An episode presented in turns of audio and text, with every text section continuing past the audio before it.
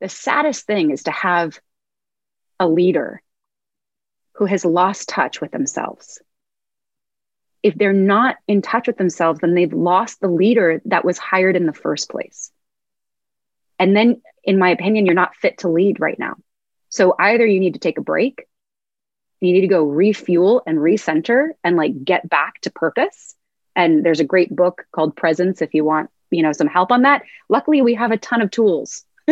this is not the first time that we're facing identity crises as a as a world. But but things are evolving so rapidly that we really do need to go slow to go fast.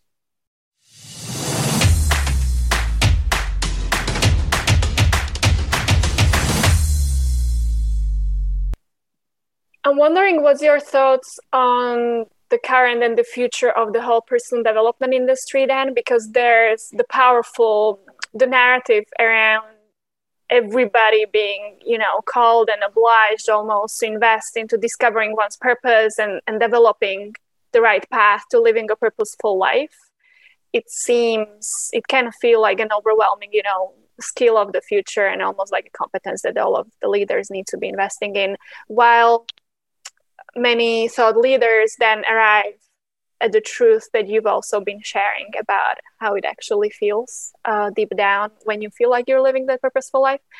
Um, I don't know what's your what's your thoughts on that because sometimes we feel like we are, you know, pulled into doing all these programs to discover the big th- truth and, and work on ourselves, and then it's almost the circle closing itself, and we're coming back to the most fundamental truths that we somehow felt at the beginning as well, but it takes a long path to get there to understand. I don't know if it's clear, but I'm wondering what is your, you know, what is your feeling about where is the future of the conversation about purposeful life going and where is it most meaningful from like the truly empowering perspective so that we don't fall into another imposter you know trap of not living uh, meaningful and purposeful life enough Oh, this is such a good question.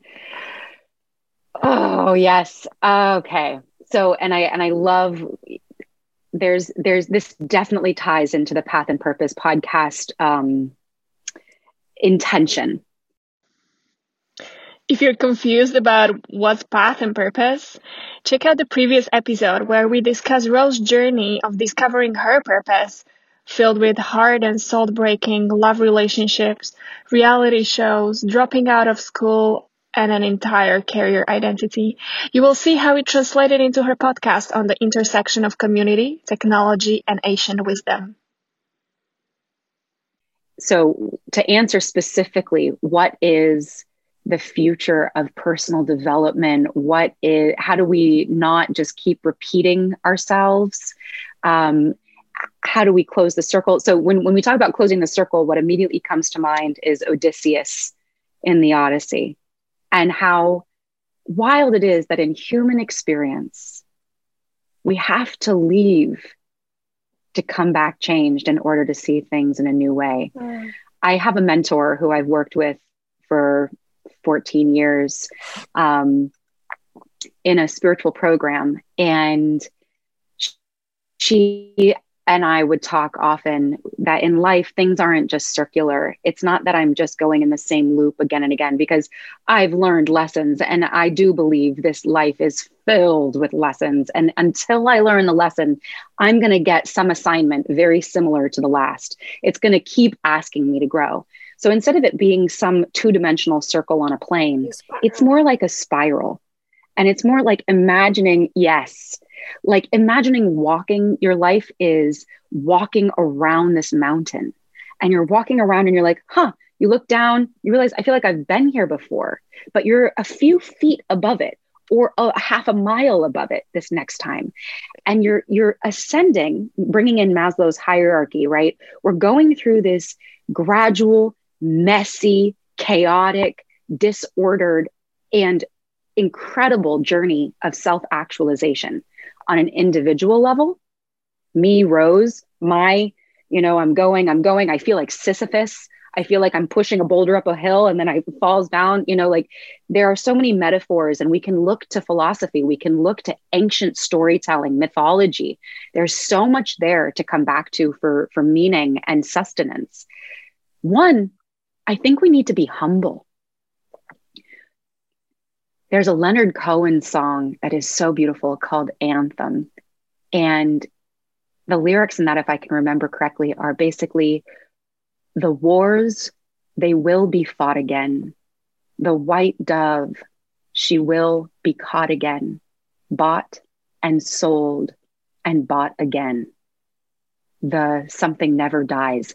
It's this is part of the Maya illusion of the learning. So, trying to ascend out of difficulty, out of the messy labor of becoming a human being if we try and this is one of my big qualms this is this is the problem at the heart of path and purpose is how do we maintain humanity as we continue to evolve technologically with artificial intelligence and robotic possibilities and bionic human beings i have friends and people i've come close to now because they've been guests on the podcast someone who works in brain machine interfacing, learning how our brains work and map so we can measure this activity and then be able to manipulate it and maybe control our moods and maybe control our states of mind. Then there's, you know, incredible people at Google developing the possibilities for forgetting our body, for forgetting our humanity, or forgetting our, our spiritual, whatever it is for you, if you're not religious or spiritual, maybe simply that deeper self, that thing that you can't ignore, that there's life that's come before you and life that will happen after you. Right? I'm going to die. I was born and I'm going to die. At least this body will. I don't know what happens to the thing that's happening, uh, animating the body. And I care in terms of the evolution of personal development. I would love to see, as a human race, our ability to seize the invitation that we have right now with the racial and social justice movement, with populist movements colliding against democracies and um, the desire for you know free will and control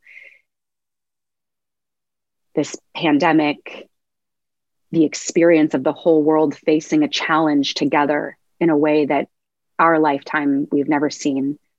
I would love to see us embrace growing up, feeling sad, feeling angry, feeling anxious, understanding why we feel those things, and actually evolving to a place so we can make wise decisions for future generations. So I do think it takes messy work. Yes. I'm wondering how you bring this messy work from the individual to the collective level. I've um, obviously one of my biggest passions and curiosities is how you use the potential of the inner work for transformation of larger systems and large organizations. And um, so I'm wondering if we can speak a little bit to the power of language and how we can actually facilitate these conversations because a lot of what you've talked about can sound very woohoo to many people listening to us. Absolutely. But if yeah. we want to have meaningful conversation, obviously we have to find a language that that works for everybody. And so that's yep. why I find your podcast so fascinating because you're you're marrying the the geeky language with what can sound like spiritual language. And you've also mentioned the power of philosophy or, or Greek wisdom or whatever. So it feels like there's different modalities through which we can access the same truth. So I wonder, what do you see is the access to having these conversations about meaningful empowerment for the sake of transforming large organizations? Thank you for that. The, the question of language is so important it brings me back to the piece that environment is more powerful than will. The ingredients, the materials we choose to build our organizations, our private companies, our public institutions, the ingredients and qualities we choose to build within that as the framework for cultural um, and principle organization of that collective is more powerful than one individual in there. It is it is a collect it's the sum of the parts it's greater than the sum of the parts is that container um, i'm going to use a word that i think will be less woo woo less spiritual and it's de- defined i was listening to Bra- Brené Brown's book yesterday dare to lead. She's a researcher on vulnerability. And she quoted a researcher at google. I think it's a researcher. It's someone within google. Anyway they were researching what creates the qualities of trust in teams to be most effective and efficient. What are the determining qualities within teams to, to basically do their most innovative and effective work the number one element necessary by far was creating an environment of psychological safety now what is psychological safety? I can use spiritual terms to define that. Let's see if I can try to use some more scientific um, white collar terms here. Um, psychological safety is believing that my leadership is going to give me the necessary information I need to do my job well and to thrive. It's believing that leadership has my best intentions at heart and that there's transparency enough that we can act and do our best work and be acknowledged for that work so that the individuals within the collective are being respected, honored, appreciated, supported, empowered. The way that they feel that is through honest sharing of necessary information, of hearing from leadership when things are hard, acknowledging this is a tough situation. I'm also dealing with anxiety. I don't know what the future holds for our organization. It's sharing the hard news honestly, then asking for feedback. So, this ability to create psychological safety is necessary within our governing bodies and businesses, just as important to have at home. The same ways we build trust between spouses, between a husband and a wife, or siblings, or family members, or best friends these same qualities of being honest, being respectful, being reliable, caring about the other person. Those same qualities have to transfer to our organizations for us to feel safe enough to do our best work, for us to feel safe enough to fail. So that, and that's actually a really big one. That means that if there's some issue in the project, I'm more interested and I feel safe enough to bring that issue to the leader so that it can be addressed than to cover my behind so that I don't get fired. Because if I'm afraid and I don't feel psychologically safe, or I don't feel at ease, or I don't feel appreciated, I'm going to be more interested in protecting myself than I am interested in serving and giving and generating.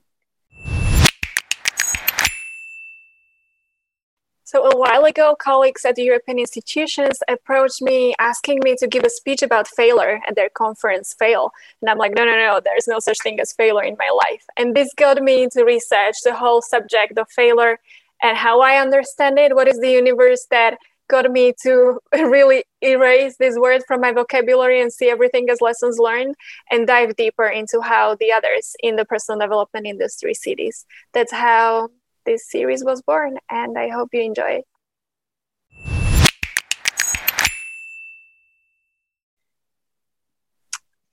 So, a big question here is how do you balance the pursuit of that calling that you may feel that you came here to the organization to bring your new leadership to, you know, co create that emotional safety with others to bring more integrity, to be the leader that you feel you came here to be in the organization.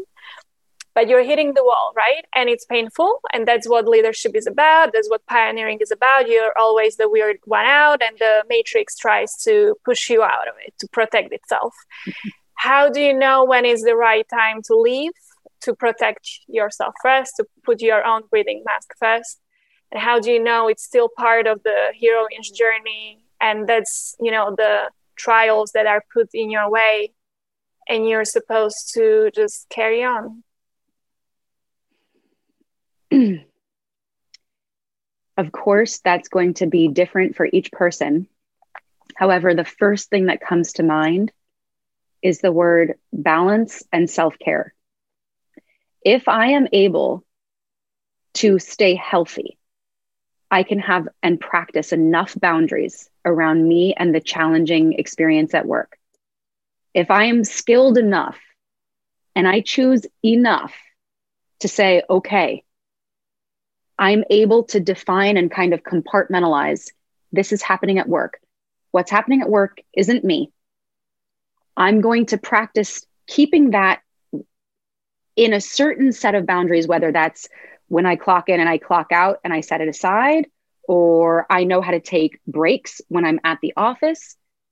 For me, the breaking point is if I have lost the ability to sleep well and get enough sleep, eat well and get enough food, drink water, tend to my important relationships, and continue to do things that bring me to life. I don't, you know, if I love dancing, it doesn't mean I have to go be a professional dancer, but do I have enough time to at least dance a little bit in my life so that I can show up to work alive still?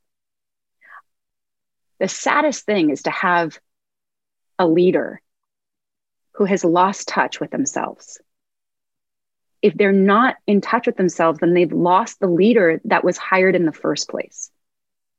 And then, in my opinion, you're not fit to lead right now.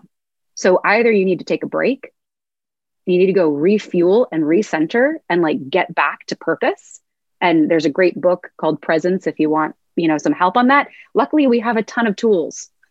this is not the first time that we're facing identity crises as a as a world but but things are evolving so rapidly that we really do need to go slow to go fast so the ability to slow down and go counterculture to everything that's saying go fast and break things go fast and break things like we do in the united states. Oh my god oh my god i want to learn. I'm going to fail. I'm going to learn and fail and learn and fail and learn and fail. And then i'm like i'm burnt out. And you're going why are you burnt out? Because you didn't stop.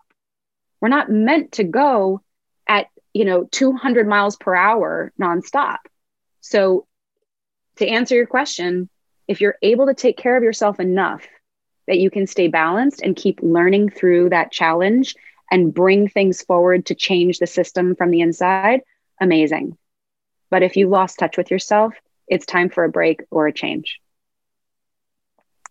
It's funny because i addressed the same question also to um, there's this uh, very high level politician in Europe, Margaret Vestager, one of the top leaders in the European Commission, who, when I asked her about the burnout prevention advice that she would share with um, overambitious public servants in their heart, she's like, when you're burned out, you're not even serving. And so I feel it's a, um, it's almost like we shouldn't feel that taking that recovery time is stealing time away from the higher cause that we were ser- we were serving because we weren't serving it anyway because you're not on top of your game and so what you're saying i feel that's a powerful reminder for people to not try to yeah play pretend that this trade-off personal health versus being on top of their game and serving their cause is actually functional um, you've i wanted to ask that later but since you've already touched upon it what is the difference in the American and European culture when we talk about failure. Uh, because I find that this, I mean, over here in Brussels, it's such a cliche at all the entrepreneurship conferences, and obviously everybody's obsessed with how do we get the European startup culture to be more failure friendly and, and, and, you know, spin fast and fail fast and whatever. Everybody's being inspired by the U- American dream. But I wonder what is your um, different take uh, in view of your work through self expression and working through various stories of failures and how we perceive them or not. Um, what is really the difference in how we look at success and failure in America and Europe? You've also lived in Europe for four years, so that's why I'm asking. Yes. Oh, goodness. It's it's really fascinating. Of course, this will just be my my perspective.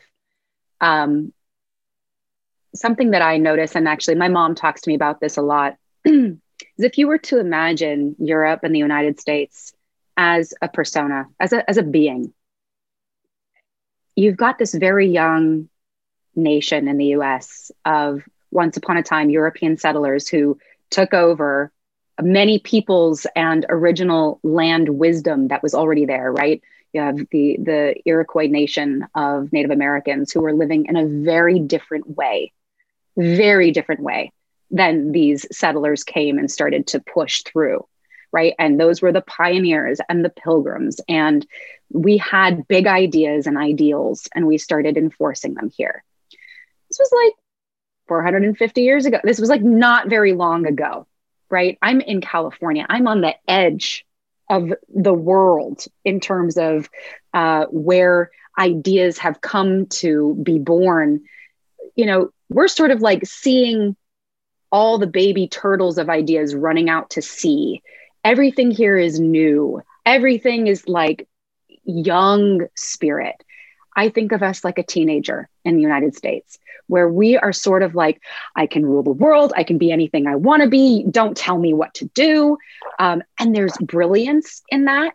Young people, teenagers are, are wonderful. They, they have incredible fire and incredible optimism and determination and a sense of self. And, you know, when, when you're feeling healthy, um, there can also be arrogance, there can be naivete, there can be ignorance. Um, we have not had world wars on our land here we have not suffered going through, you know, falling of empire again and again on this soil. We have our own destruction and, and learning, but we're just, I believe, starting to deal with the suffering that took place both through our, our slave era and trampling the Native American way of life that was here that had so much wisdom to it and was not built on the same levels of enormous hierarchy and empire mindset, right? But here in the United States, I think of it a little bit more as the Wild West and the young teenager spirit. So, yes, go fast and break things. Once you go fast, break things, and learn your life's lesson, it might make for a great TED Talk. In the next part of this series, Rose shares her experience of coaching TED speakers and where the world's business leaders should be sharing more openly about their failures. So don't forget to subscribe to follow this channel not to miss the next episode. We are. We are going fast and we are breaking things. And yes, there are people who are profiting from that right now, and it can be very flashy and very seductive. I also believe it's very short-sighted. There are there are things that you know, that Europe can look to the United States and learn from, both about being agile and spirited and optimistic and playful I love that about us. I love that. I missed that when I was in Paris. I miss seeing people smile and come up with big ideas and be silly and trust innocence, right? Then you go over to Europe and we have this like probably been married once or twice kind of older older man, older woman, you choose, but they've been around the block. You know, you've had multiple world wars on your soil you coexist with many other nations. There's a maturity and a caution that has taken place in Europe very understandably. And frankly, that, that has the benefit uh, and elegance of refinement and tradition and story and talk about education system i mean there are things that exist in europe that have evolved counter to just go fail. It's like, why reinvent the freaking wheel? You know, we know how this works. Let's actually use some systems and not try to constantly go outside of the box because you've been burned over there by going outside the box too much. So there have been necessary structures to keep things in place. So I have respect for the wisdom both in Europe and the United States. And there's a shadow both in Europe of staying stuck and still a little bit more in that masculine patriarchal dominance mindset of you know there there are old stage systems there so those are my ideas of these two different personas the teenager and the like married a couple of times, older, lived it, been there, done that. And, and maybe they didn't even get married a couple of times. Maybe they just had a couple of affairs and they stayed married because you don't really want the neighbors to talk. You know, you choose. This is calling for a very politically incorrect joke. with all my love for France, wondering whether this assessment, you know, is built on your experience of France or of Europe.